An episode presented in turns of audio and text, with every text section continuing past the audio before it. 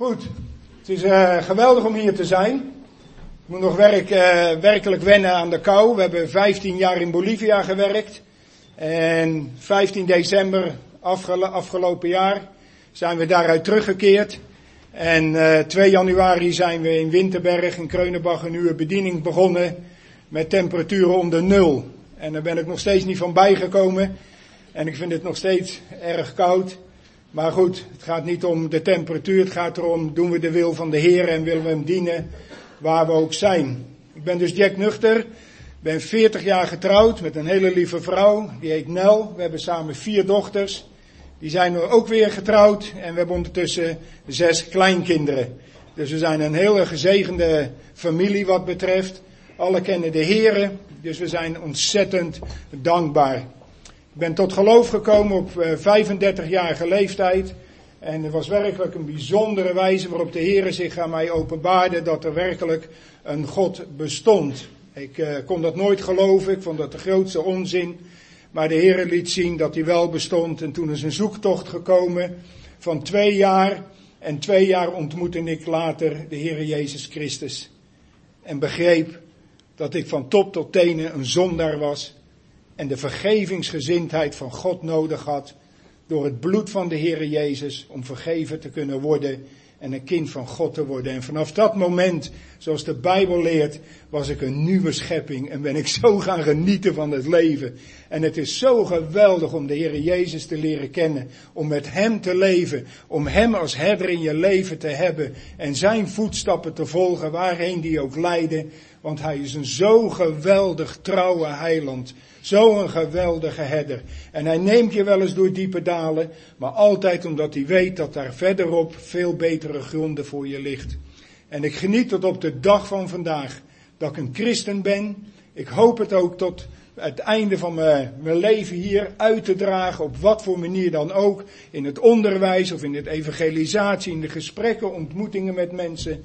Elk moment dat de Heer de deuren opent, willen we ook gebruiken om Hem groot te maken, Hem te verheerlijken en Hem te delen met hen die Hem nog niet kennen, of met Hem die Hem wel kennen, maar zijn weggezakt of ontmoedigd zijn en dat die weer opgebouwd mogen worden in hun leven. Maar goed, dat ging om mij. Uh, na 15 jaar als zendeling evangelisten gewerkt te hebben in Bolivia, riep de Heere God ons op een hele bijzondere wijze om te gaan werken in Duitsland, leiding te geven aan uh, Bijbelschool, Gospel for Europe Ministry School. Er liggen folders op de uh, boekentafel, dus heb je interesse om daar eens wat over te lezen. Het is een tweejarige opleiding, fulltime. En het is geweldig om daar met jonge mensen het woord van God te openen en, en te bouwen in je leven. We zoeken naar drie H's. Dat is het hoofd, het hart en je handen. Met andere woorden, we willen de kennis overdragen vanuit het woord, maar op zo'n wijze dat het je hart raakt, dat je leven verandert en zodat je je handen en voeten gaat inzetten tot verspreiding van het evangelie. En we hebben dan een beetje Europa op het oog, maar waar de Heer je ook zenden wil aan het uiteinde van de aarde, we willen je daarin opbouwen, bemoedigen en versterken. Dus zoek dat eens op. In augustus hebben we een hele speciale module. Er ligt een andere folder voor. En die gaat helemaal specifiek over zending. En het zal een hele mooie module worden. Allemaal leerkrachten die zelf op het zendingsveld hebben gewerkt. Dus met ervaring en met een gedreven hart. Om anderen ook op te bouwen en te bemoedigen die weg in te gaan. Dus dat was even de reclameboodschap. Dan gaan we nu over naar het thema. Ikke, ikke, ikke. Maar laten we nogmaals de Heer een zegen vragen. Vader, wat is het een voorrecht, Heer, om zo samen te zijn op een hele bijzondere plek in de ark van Noach. Een enorm, enorme boot, Heer, het is ongelooflijk. Maar we mogen hier zijn, Heer, met een geopende Bijbel in alle rust en vrede. Maar we bidden zo, Heer, dat u door uw geest uw woord aan ons hart openbaart Heere, dat weghaalt wat in de weg staat in het, voor het luisteren en voor het spreken. Vader, dat u verheerlijk mag worden. Maar dat een ieder die hier zit ook uitgedaagd mag worden, heren, om te onderzoeken waar sta ik vandaag. Gaat het nou om mij of gaat het werkelijk om u? Vader, wilt u het zo uitwerken? En ik bid het zo uit genade in de naam van de Heer Jezus. Amen. Het thema ikke, ikke, ikke en de rest. En toen heb ik niet ingevuld, zoals mijn voorganger vrijmoedig zei, de rest kan stikken. Uh, dat kwam wel het eerste in mij op. En de rest kan stikken. Maar het kan ook anders zijn. Ikke, ikke, ikke. En de rest, ja, die zoekt het zelf maar uit. Of voor de rest heb ik op dit moment even geen tijd. Of voor de rest, dat komt misschien later wel. Want als we het hebben over ikke, ikke, ikke, dan klinkt dat gelijk als een boodschap voor egoïsten. Die, die helemaal geen interesse voor anderen hebben. Maar ik heb gemerkt in de bediening dat soms dat ikke, ikke, ikke ook momenten zijn waarin je zelf nog worstelt in je eigen geloofsleven, worstelt met keuzes in je leven, worstelt met dingen die je zijn aangedaan, worstelt met onbegrip, worstelt met je zelfbeeld en daarom eigenlijk geen interesse, geen tijd, geen zin hebt in anderen. En dat is dan niet egoïstisch. Dat is gewoon omdat je zelf niet goed in je vel zit om nog eventueel energie aan een ander te kunnen besteden. Dus we moeten voorzichtig zijn als we gaan hebben over het thema ikke, ikke, ikke, dat we het hier hebben over egoïsten.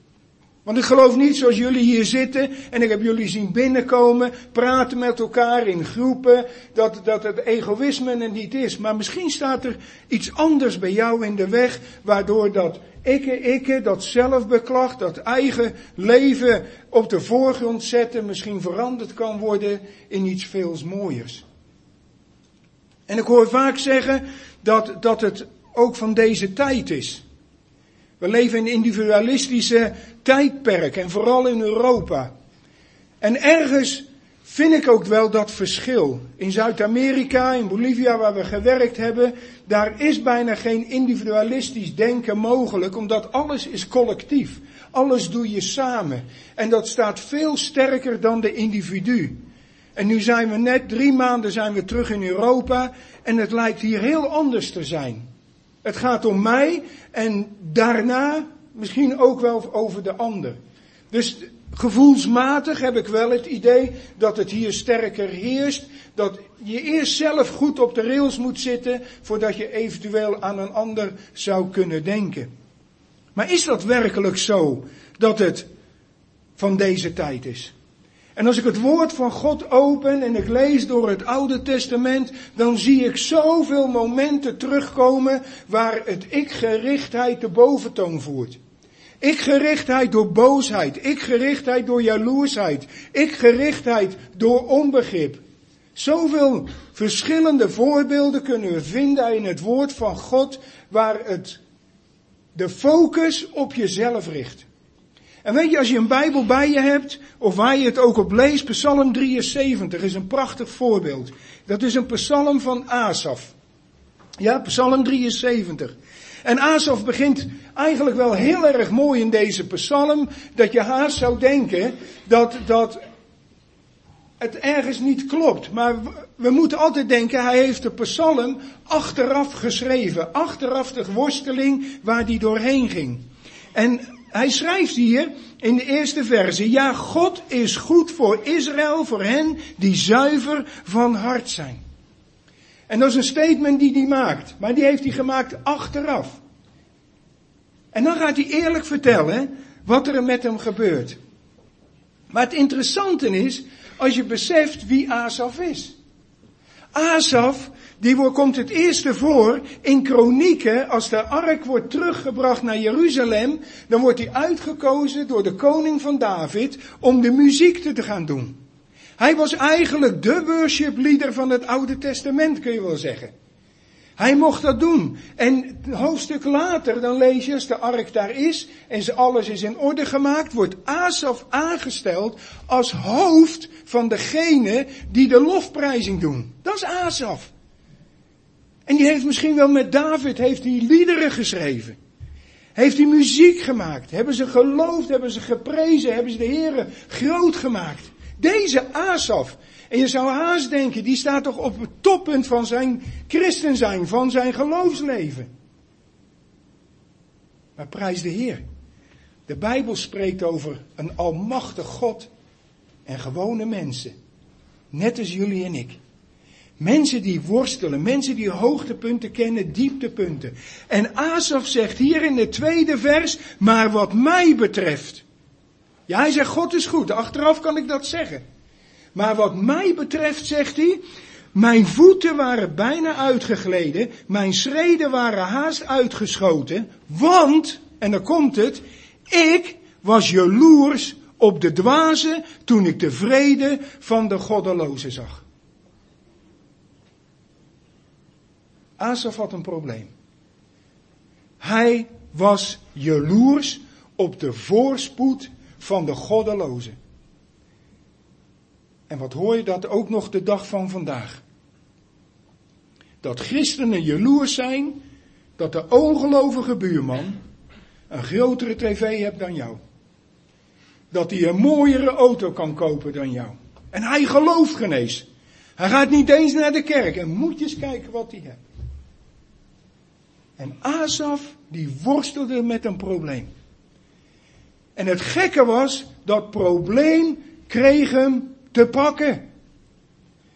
Asaf werd in plaats van dat hij God bleef loven en prijzen, werd hij ik gericht. Hij begon medelijden te krijgen met zichzelf. Hij begon te verliezen wat zijn doel was in het leven. En dat was de Heere te verheerlijken onder alle omstandigheden, zoals Paulus dat zegt.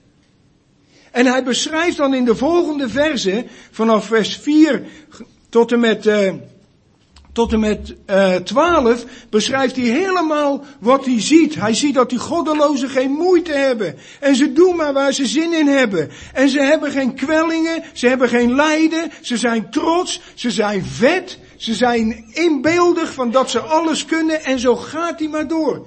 Hij somt op dat hun het allemaal zomaar doen. En ik dan? En ik dan? Ikke, ikke, ikke. Hij zei niet, hun kunnen stikken, maar hij vroeg zich af, hoe zit het dan met mij? En ik dan? Hij verloor het zicht op de Here. En dan komt er een zelfbeklag. Oh, wat zijn we daar als, als mensen soms goed in. In klagen en zuchten over het leven. Over de dingen die ons passeren. Over de dingen die we zien. En hij zegt dan ook, hier het zelfbeklag, vers 13. Ja, voor niets, zegt hij, heb ik mijn hart gezuiverd en mijn handen in onschuld gewassen.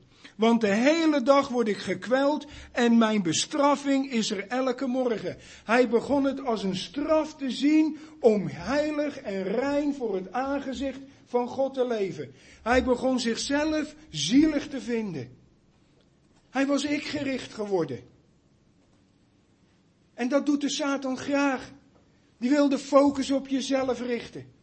Dat je medelijden gaat krijgen met jezelf. Dat je je eigen zielen gaat vinden. Dat een ander het beter heeft en een ander iets meer kan. Waardoor je verliest wie je mag zijn voor de, voor de ogen van de Heere God.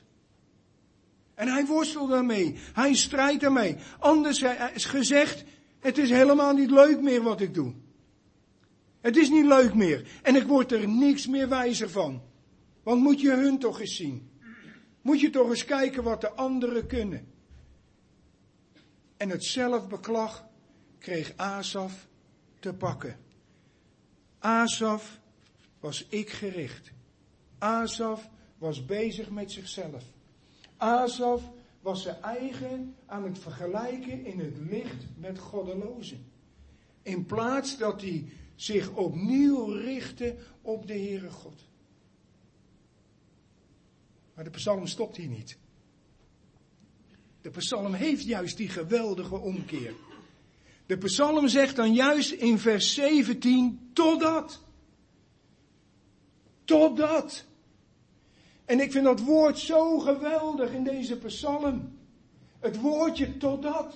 Met andere woorden, dat kan stopgezet worden. Dat zelfmeelijden, dat ik gericht, dat jaloers zijn op de goddelozen. Je afvragen waarom je hier door allerlei dingen heen moet gaan. Er is een totdat.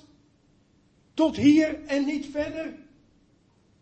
En als jij hier vanavond zit te worstelen met vragen in je leven, of je misschien wel vergeving hebt ontvangen, of je misschien wel een kind van God bent, of de Heere Jezus ook misschien wel voor jouw zonde is gestorven. Of je misschien wel het recht hebt om te geloven in Hem.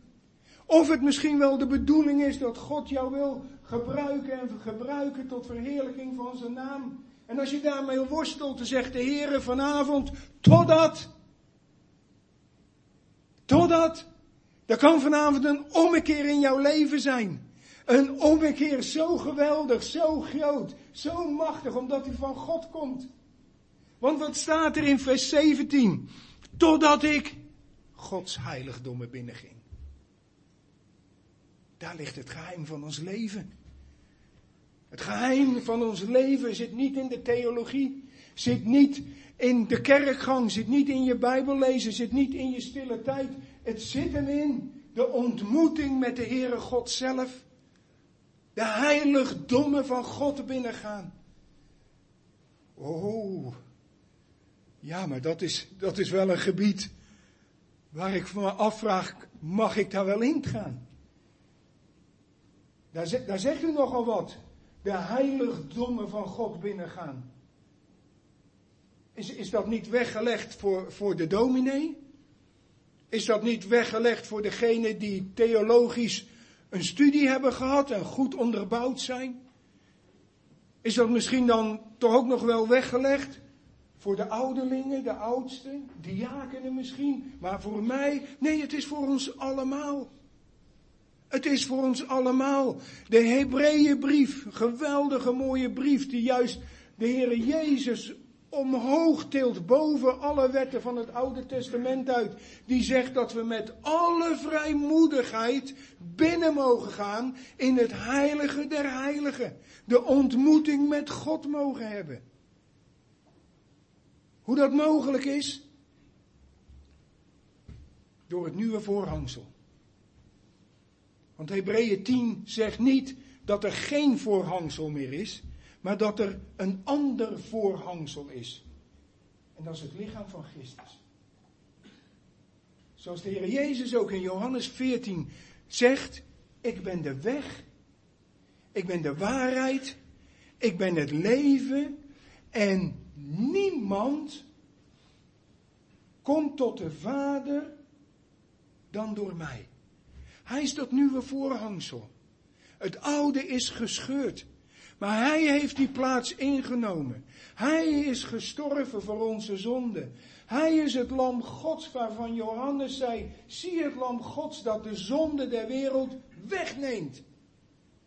Hij heeft gezegd, wie in mij gelooft, zal vergeving van zonde ontvangen en mag binnenkomen. En ontvangt het, heilige, eh, het eeuwige leven. Dat zijn zijn woorden, dat is het woord van God de ommekeer in ons leven zit of we dat heiligdom binnengaan. En de vraag die dan vanavond ook is, ben je dat binnengegaan? Heb je de Heer Jezus ontmoet in je leven? Heb je Hem leren kennen vanuit dat woord? En heb je gezien dat de Heer Jezus zelf helemaal niet dacht, ikke, ikke, ikke, maar dat hij dacht, jou, jou en jou en jou. Want hij had ons op het oog. Hij had de wereld op het oog. De mensheid op het oog. Toen hij aan het kruis de woorden sprak, het is volbracht. Oh, wat heeft hij daarvoor gestreden. Wat heeft hij daarvoor geleden. Wat heeft hij daar het bloed bijna moeten zweten in, in het hof van Gethsemane. Dat, dat hij ergens toch vroeg, oh vader, is er dan geen andere weg?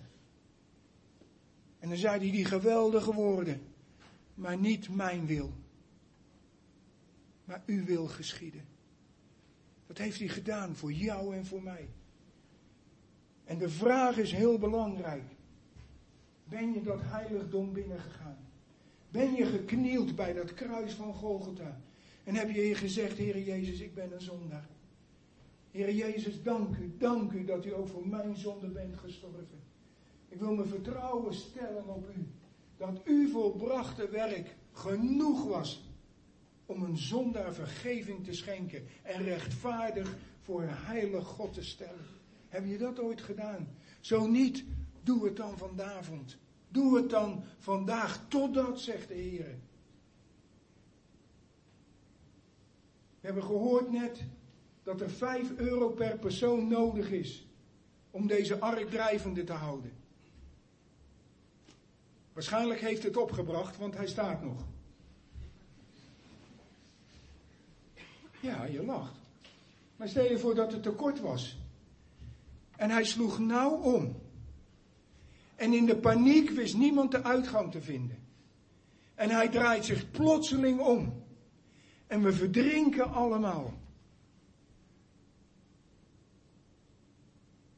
Waar ga je dan heen? Ga je dan naartoe?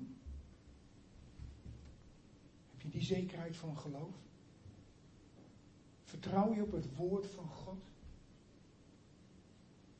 Geloof je dat hij werkelijk voor jouw zonde is gestorven en dat zijn vergeving genoeg is om bij de Vader te komen?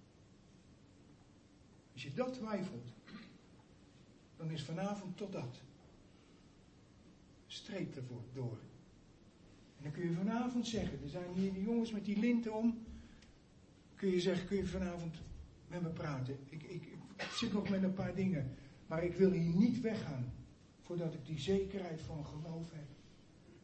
Bij Asaf veranderde dat zijn hele leven. Hij ging het heiligdom van God binnen.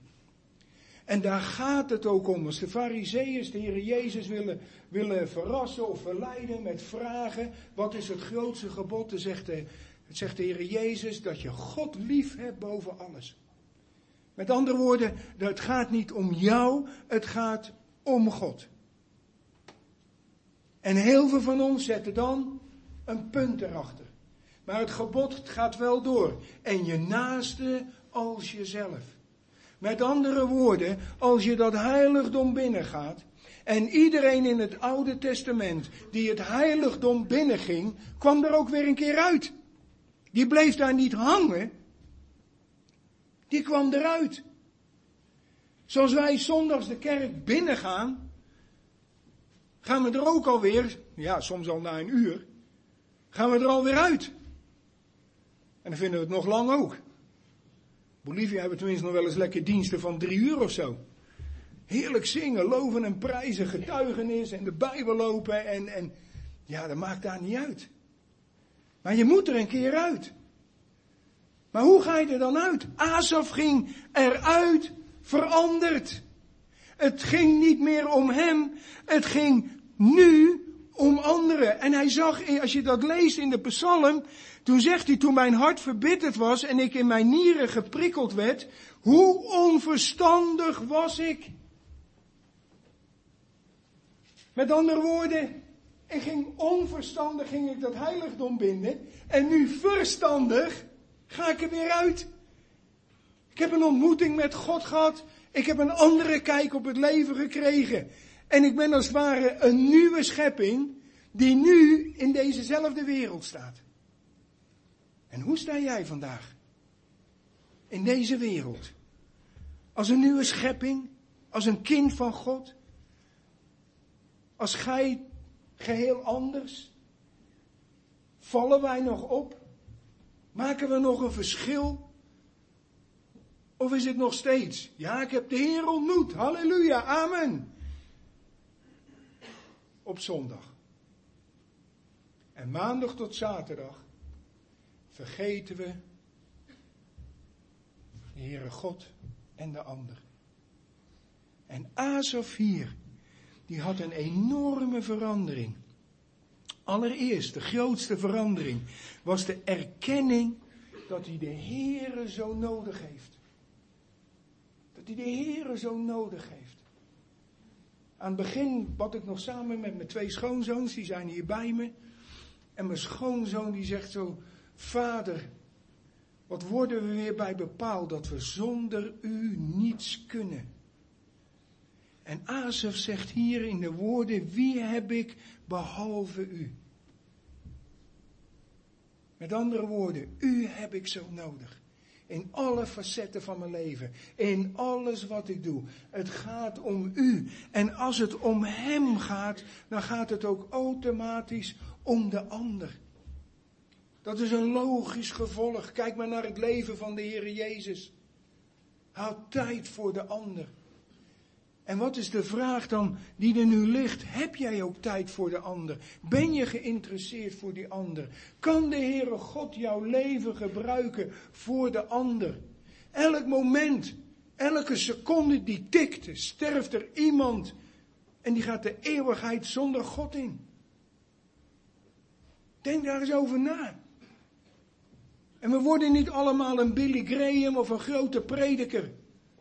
Maar misschien word je wel een Filippus die er eentje op een eenzame weg tot de Heer mag leiden. Dan is het feest in de hemel. Want Lucas 10 zegt, als één zondaar zich bekeert, gaan alle engelen bescheid met muisjes smeren. Voor één zondaar is het feest in de hemel. Besef dat. Zo waardevol ben jij, maar zo waardevol is ook de ander voor de Heer. En Azov maakt een enorme omkeer. En hij zegt, wie heb ik behalve u in de hemel? Naast u, zegt hij, vind ik nergens vreugde in op de aarde. Bezwijk mijn lichaam en mijn hart, dan is God de rots van mijn hart en voor eeuwig mijn deel. Wat een geweldige woorden. Wat een geweldige woorden. En ik denk, ik ben er gewoon van overtuigd. Die Azov, die heeft zijn sitar of zijn gitaar of zijn fluit, wat hij ook bespeelde, heeft hij weer opgepakt en is weer gaan zingen, is weer anderen gaan bemoedigen. Is mensen gaan loven en prijzen. Maar hoe doe je dat dan? Want u zegt dat nou allemaal wel zo makkelijk daar, op die preekstoel. Of van, ja, hoe je het ook noemt hier. U zegt dat wel zo makkelijk, maar hoe doe je dat? Door stappen te nemen. Door je houding te veranderen. Door bijvoorbeeld in plaats van alleen aan jezelf te denken en van jezelf te houden, bereid te zijn en in staat om het meest van Christus te houden en daarnaast als mezelf. Ik weet nog, toen pas tot geloof kwam, had ik daar echt zo moeite mee. Totdat ik in Matthäus 9 las dat de Heer de scharen zag. En met compassion, wat is het Nederlandse woord, met, met bewogenheid of met, ja, vol bewogen was voor de hele groep die die zag. En toen, toen was ik me aan het inbeelden, wat voor een groep zou dat geweest zijn? Nou, allerlei type mensen. Maar hij was bewogen. En toen heb ik, op dat moment heb ik gebeden, heren, mag ik alsjeblieft één druppel van die bewogenheid? Ik zeg niet alles, want dat zou ik niet kunnen dragen. Maar mag het met een druppel beginnen. En dan druppelgewijs mijn leven veranderen, zodat die bewogenheid deel gaat worden in mijn leven. En dat is hij gaan doen. Dat is hij gaan doen, want hij is trouw. Hij geeft eenvoudig aan degene die erom vragen. Dus daar zou je mee kunnen beginnen. Heer, ik merk in mijn eigen leven na vanavond, ik ben zo met mezelf bezig. Heer, mag ik, mag ik daarin veranderen? Wilt u een werk in mij gaan doen? Iets waar je mee zou kunnen beginnen. In plaats van het liefst maar onopvallend door het leven te gaan en precies hetzelfde te zijn en te doen als de rest, voortaan bereid te zijn om jezelf eruit te lichten als christen. Want ik wou dat de christenen eens een keer uit de kast kwamen. En wij eens een keer in deze wereld laten zien, ik ben een kind van God. Geloof jij in Jezus? Ja, ik. Ik. Kan ik je helpen? Wil je vragen? Kom uit de kast. Je hebt een machtige heiland. We hebben niet een geest van lafheid, we hebben een geest van kracht hebben we gekregen. Hier zijn we. In deze wereld. Gezonden door de Heere zelf. De Heer heeft een taak met je hoor, anders had hij je al thuis gehaald. Maar hij heeft nog steeds iets, een plan met je leven. Dus verander dat. Of in plaats van op je recht te staan, daar zijn we ook zo goed in, hè? Zijn we nu bereid die recht is op te geven ten behoeve van een ander? Of in plaats van altijd de baas te spelen, nou eens een keer gewoon deel van de groep te zijn. Of in plaats van overal maar op te vitten en voortdurend te vragen waarom, voortaan bereid te zijn om gebeurtenissen van het leven in dankbaarheid te aanvaarden. Oh, dat verandert zo je leven. Of in plaats van je eigen wil door te drijven, je eigen leren te schikken naar de wensen van de Heere God, je hemelse Vader. Net als de Heer Jezus. Heere, niet mijn wil, maar uw wil geschieden. Heere, ik lees hier dat ik mijn naaste moet liefhebben als, als mezelf. Vader, wilt u dat uitwerken in mijn hart? Ik wil u gehoorzamen. Ik wil u wil doen, want het gaat om u en niet om mij. In plaats van je eigen weg te kiezen, volg de heiland. De richtlijnen staan hier voor je leven. Efeze, als je de Efezebrief leest, ik noem dat altijd de wandelbrief. Want dan zegt wandel zo, wandel zo, wandel zo. Heerlijk dat je mag wandelen, dat je, je hoeft niet te rennen, maar wandel overeenkomstig hetgeen dat je gelooft. En de Heer gaat je opbouwen. Weet je, dan wordt het ikke, ikke. En de rest heeft mijn aandacht. Voor de rest wil ik me gaan inzetten. En de rest wil ik gaan bereiken met het evangelie. Hoe? Ik weet het niet. Vader, maar hier sta ik. Met lege handen. Het is het verlangen van mijn hart. Niet meer ik, maar u en mijn naaste. Wat ga je ermee doen? Wat ga je ermee doen? Hopelijk iets. Laten we de Vader danken. Vader, we komen u zo heel hartelijk danken, heren, voor het voorbeeld van Asaf. Een man, heren, die het voorrecht had om met David samen u te loven en prijzen. Heeft de ark weer zien binnenkomen. Heeft samen met anderen leiding mogen geven. Heren heeft het volk voorgegaan in de lofprijzing. Maar werd jaloers op de goddeloze. En Asaf werd gericht op zichzelf. Hij kwam in zelfbeklag. Hij kom u zo hartelijk danken, Vader, dat deze psalm ook laat zien tot dat. Dat er altijd een ommekeer voor ons is. Dat er altijd een mogelijkheid is om dat stop te zetten tot hier en niet verder. En dan vanaf dit moment het heiligdom van u in te gaan, waarvan u zelf heeft gezegd en ons uitnodigt, kom tot mij, alle die vermoeid en belast en ik zal u rust geven. Maar dat niet alleen het heiligdom binnenkomt, betekent ook dat we vergeving van zonde hebben ontvangen en kinderen van u mogen zijn. En dat bid ik zo, heren, voor ieder die hier aanwezig is. Oh, ik bid u zo dat u met uw geest in, in de harten werkt, dat zij die u nog niet kennen hier vanavond niet van die ark afgaan, voordat zij die zekerheid van geloof in de hart meedragen. Vader, wilt u dat in het werk zetten? Vader, maar ook zij die u kennen. En die misschien opgeslokt worden door de drukte van het leven. Dat zij ook weer wakker geschud zijn en waar gaat het nu eigenlijk om? Ik merk dat het ook in mijn leven om mezelf gaat, om mijn eigen gezinnetje, om mijn eigen leven. O Vader, dat het ook in hun leven om U mag gaan en om de naaste. En bovenal voor hen die U nog niet kennen. Dat die mogen zien en horen dat er een evangelie van behoud is, een evangelie van verlossing. Het evangelie van uw Zoon, de Heere Jezus Christus. O Vader, ik bid u zo uw zegen over een ieder hier aanwezig. Zegen hen, heren. En schud hen waar nodig is wakker. Opdat wij een verschil mogen maken, heren, in deze wereld. Voor uw naam, voor uw glorie. voor u, Heer Jezus. Dat bidden we uit genade. Amen.